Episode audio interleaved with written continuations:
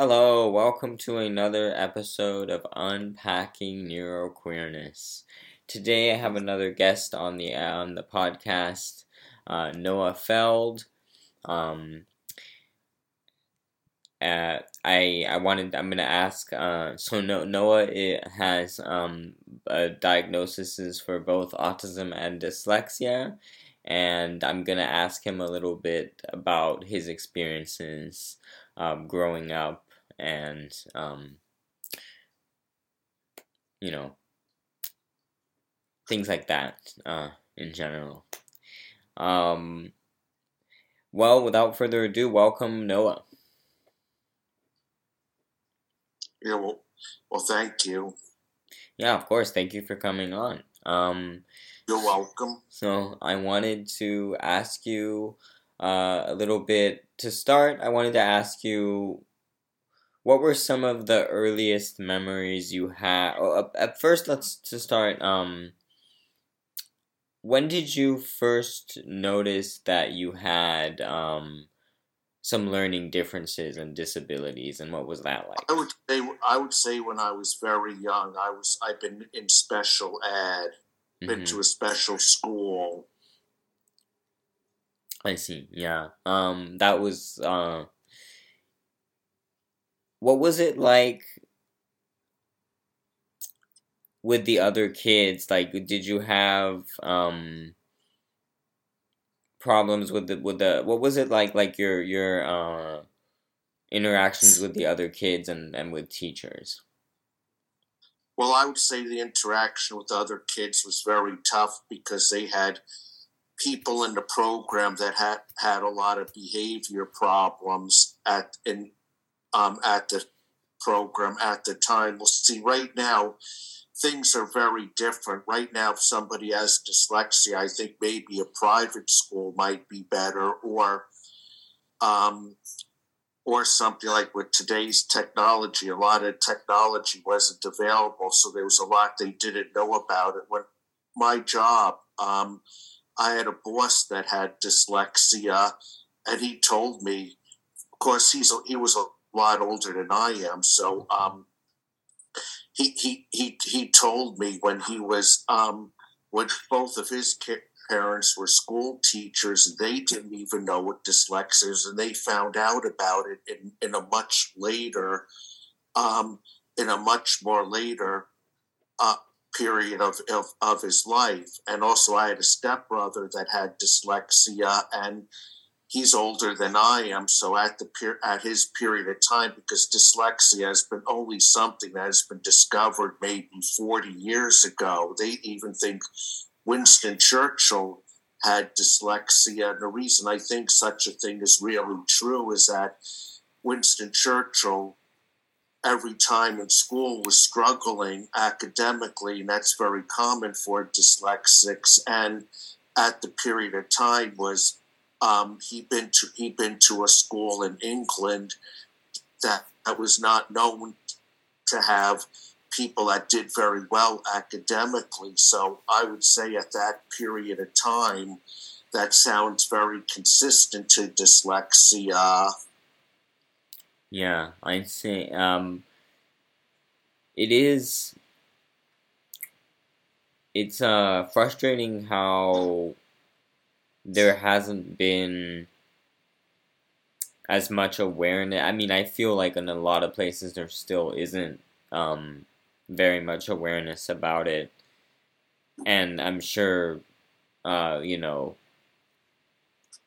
a few decades ago, this that was even uh, even more pronounced, and I know that in terms of when I went to do my research about autism as well, and finding out how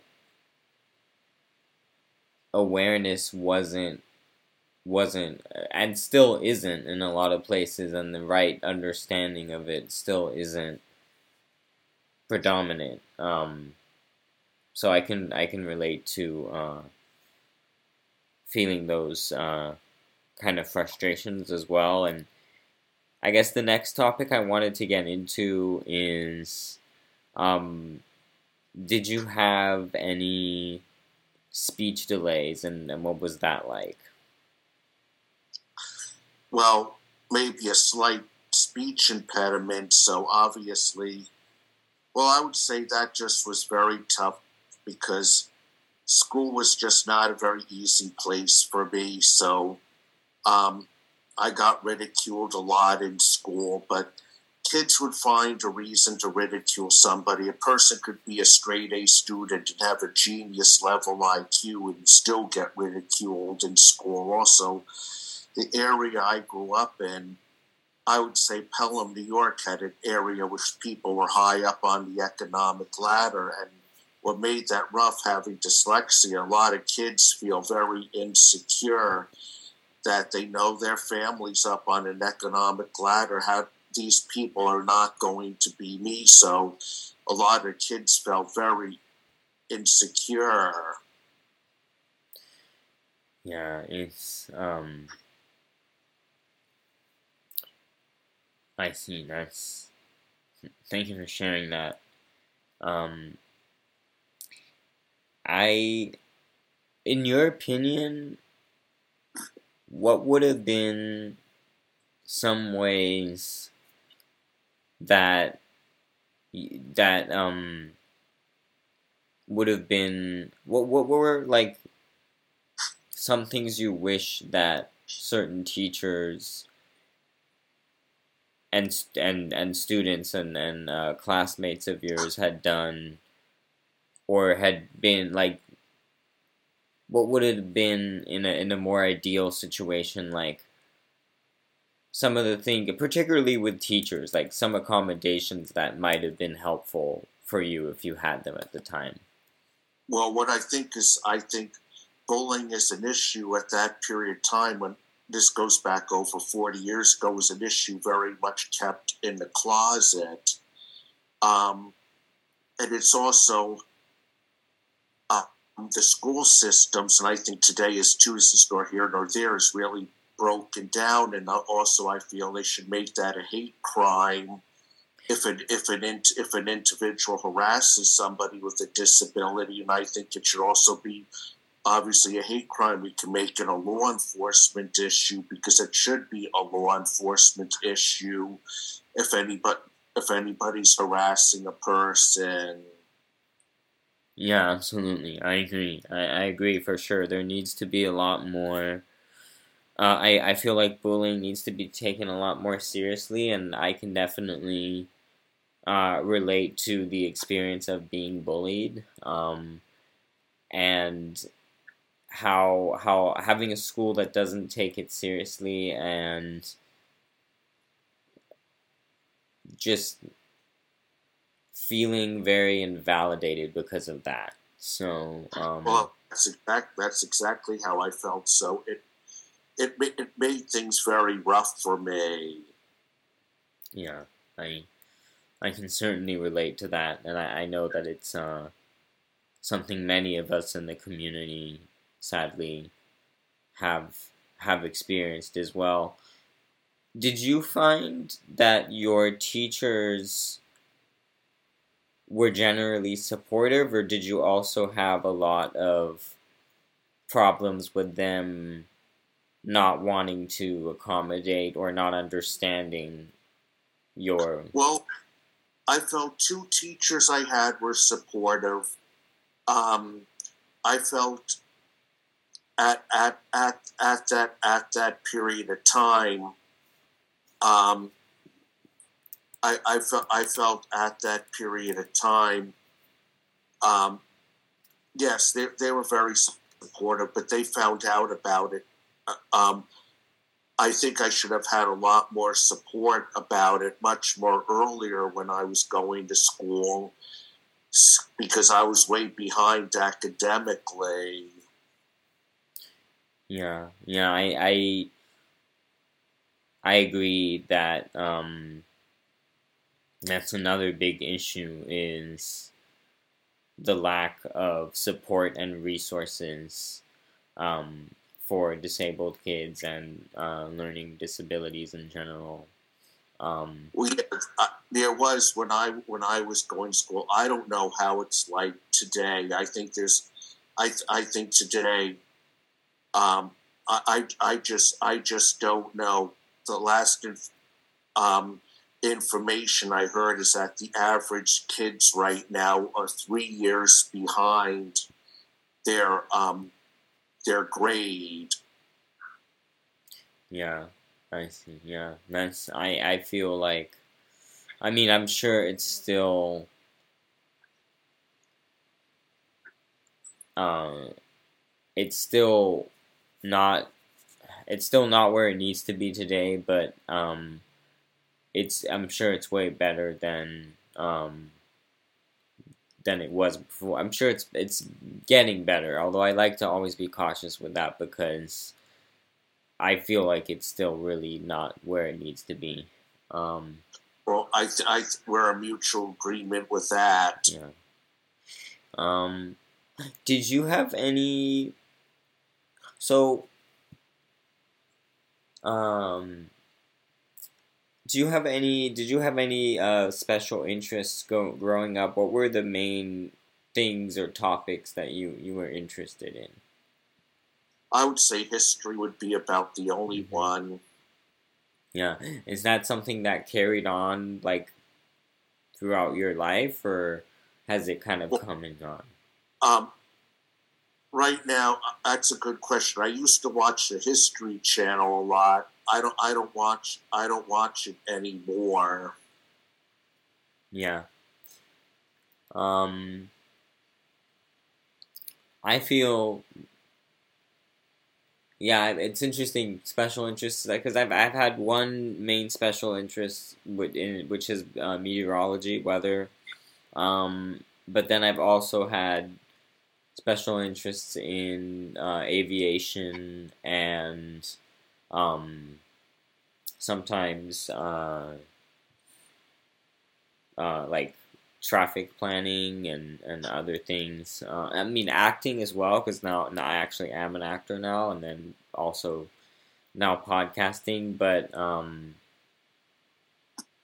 I've always had that, that strong one for weather, but then an also kind of strong one for aviation, and I feel like it's kind of it's gone back and forth. Um, and sometimes it goes back and forth. Like sometimes I'm hyper focusing more on one, and sometimes more on the other, and they're all kind of. Sometimes they all relate to each other, but I'll be thinking of them at different times. So I like to always kind of ask um, everyone about their special interests and, and such. Um, uh, did you have any uh, neuromotor uh, functioning di- differences or any physical disabilities as well? The answer is no. Mm-hmm. Um, yeah, what, and so growing up, what was it like, um, you know, like high school, I guess teenage years. Um, well, I would say it was it was it wasn't fun for me. Was it also the same kind of thing with bullying? Um, oh, oh, an awful lot of it. Yeah. If you're comfortable sharing, what was some of the kind of, and it's totally okay if you if you feel not like sharing, but what were some what was some of the the bullying that you experienced um, well it's strange because when i there was a program high school kids would go to um, um, that um, called the BOCES program. At, well, that's irrelevant. It's called BOCES. It was a vocational where you learned a vocational skill, and um, what happens is they had kids from different high schools. Some of them were kids from the group homes, and the kids from those group homes make no mistake about it. You do not want to be anywhere near those kids because they are, um, because what they do is that um, to keep these are kids that are are in um, are are in there because they're in the juvenile um, justice system, and they are just very nasty kids. Mm. And a lot of people have had bad experience. That group home, I don't know if it's still there. It's a Pleasantville Cottage School. The community is demanding that it leaves. I've heard, heard a lot of stories. One of the stories I heard from that school was that two kids tried to set somebody at work at a place on fire. Oh my gosh. Wow. So they would and also I've heard stories that they also come from families where parents are in jail mm. or they find themselves in a foster care program. So you really are dealing with very nasty individuals. And I felt the teachers there were just terrible, the people that worked at the place, because they were afraid of these kids. So they would refuse to even do anything if you complained that you had a problem with these kids. Wow. Wow. That's very, very unfortunate. Um, thank you for, for sharing that and make no mistake, you don't like what I indicate for. You would really want to distance yourself because they were very disturbed, disturbed kids. Yeah, I I can imagine. Um, and so, what was what was your have what was it like um, after school and going into your adulthood? Um, how had did how was that experience? Well, to be honest, I never like a lot of people said you would like when you work and you would prefer school. Well, no, I prefer work over school. Mhm. Yeah, no, I agree. I think I, I've um, heard that from a lot of other autistics as well. Is that you know, because we have a lot of us tend to have such negative experiences in terms of bullying and trauma in school, um, we we we thrive more when we reach um, adulthood and we're in work environments, particularly if it's you know um, somewhere that we have enough support around us, um, but but not when the school. And it's interesting because for for neurotypicals or folks that don't experience bullying in school, they might like you know they they might feel nostalgic about their their high school years or their college years but i i relate more to your side of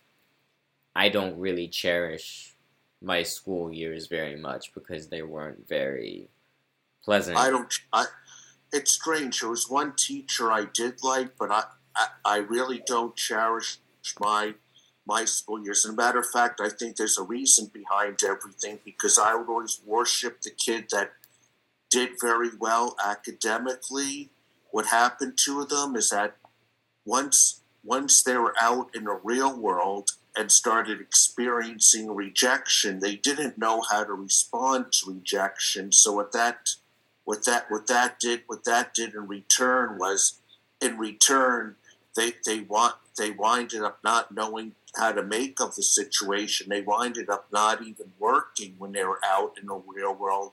There would have been people that could have been one of the top ten students across the whole state. And um, what um, what what happens is once they're out, out in the real world, it's like they're just so like at the same time. I think there's a reason behind everything because I experienced so much rejection when I was out in the real world. I understood I was going to experience it, and that's why I'm working today. Wow. Yeah, no, that is very. That's a good point as well. It does kind of build a little more um, resistance and you know just I guess um, sort of an immunity to it. I don't know if I would call it exactly that, but I relate to also having like because I've had the experience of rejection. I guess I've taught myself certain ways to navigate it and like be prepared or be more shielded for it and then get to the space that I am now whereas people that haven't experienced rejection in the past they don't really know what to do they get they can very well get discombobulated by by experiencing I, I was very discombobulated and yeah. to be honest I um, I had to fight very hard to get where I am right now, and I experienced a lot of rejection. Yeah, yeah. No, I, I agree. I, I, I see. Um, yeah, I completely uh, relate to, you know, having to face rejection and, and being in really dark times and dark places.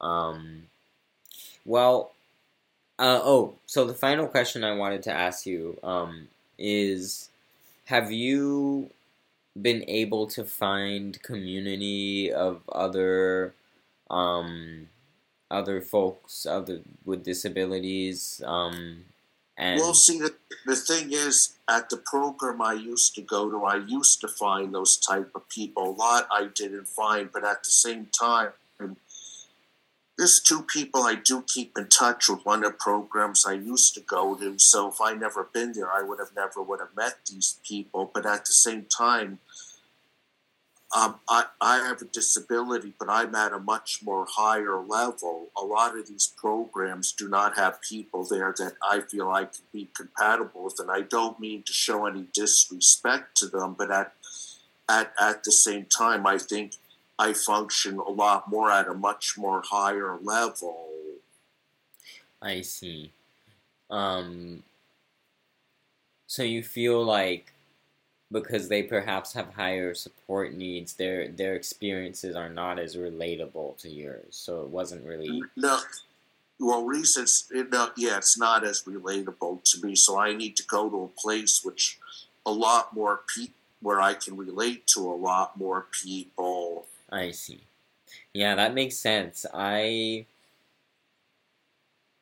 I, I can relate to that because I have uh, been to a um, a gathering uh, many years ago. I went to a gathering um, for so at the time uh, the the uh, yeah well basically it was a gathering of other autistics, but at the time it was for Asperger's syndrome because it was what autism was called and what my original diagnosis was.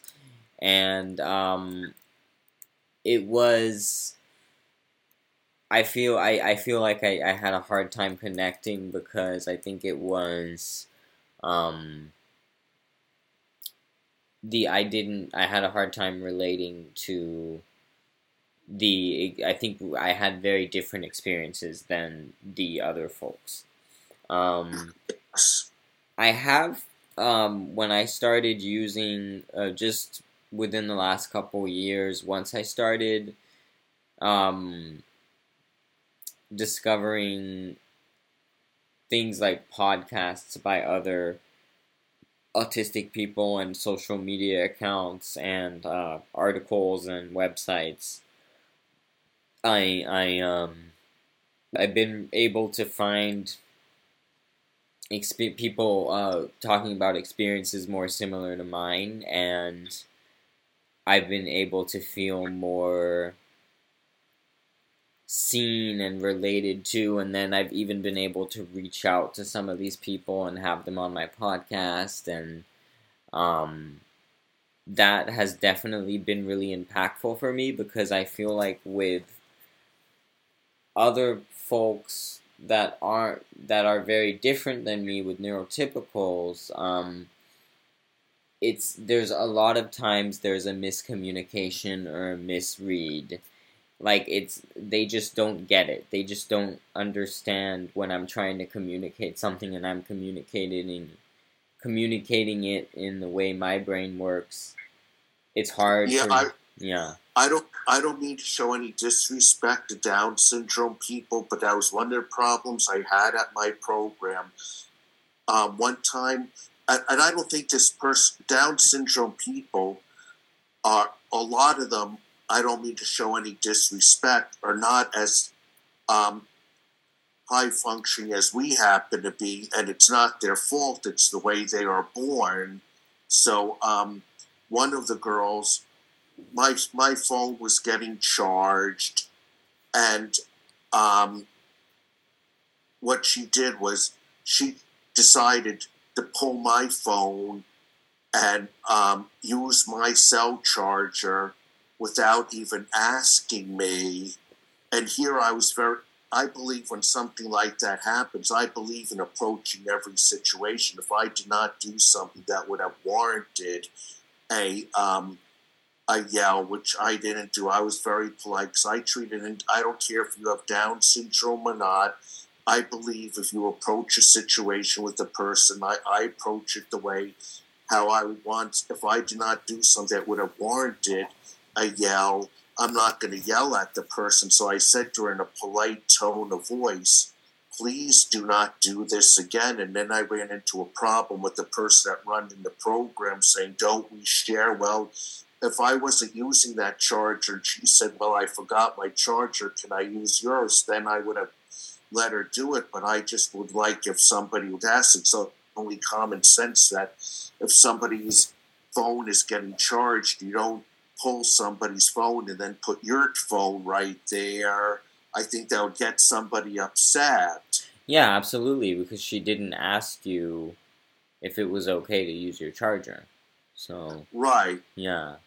That seems like they weren't respecting that she didn't respect your boundary of right. Yeah. She didn't respect it when I tried to when I approached this situation. I approached it by being very polite because, like what I indicate before, I treat an individual the way um, I approach a situation the way I would like to be tre- treated. If I do not do something that would have warranted a yell.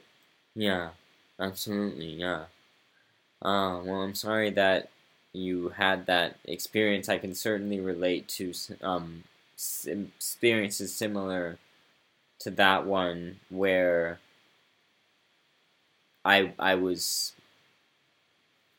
upset because of something and they made it seem like my they were upset at me for being upset. So it's um and yeah, even when I had a reasonable reason to be upset. Um Yeah. yeah. But yeah, anyways, um those are all the questions that I had planned for today. Um uh I wanted to thank you again for coming on. Um and uh thank thank you everyone for listening. Um I hope you enjoyed this one and I'll see everybody next time.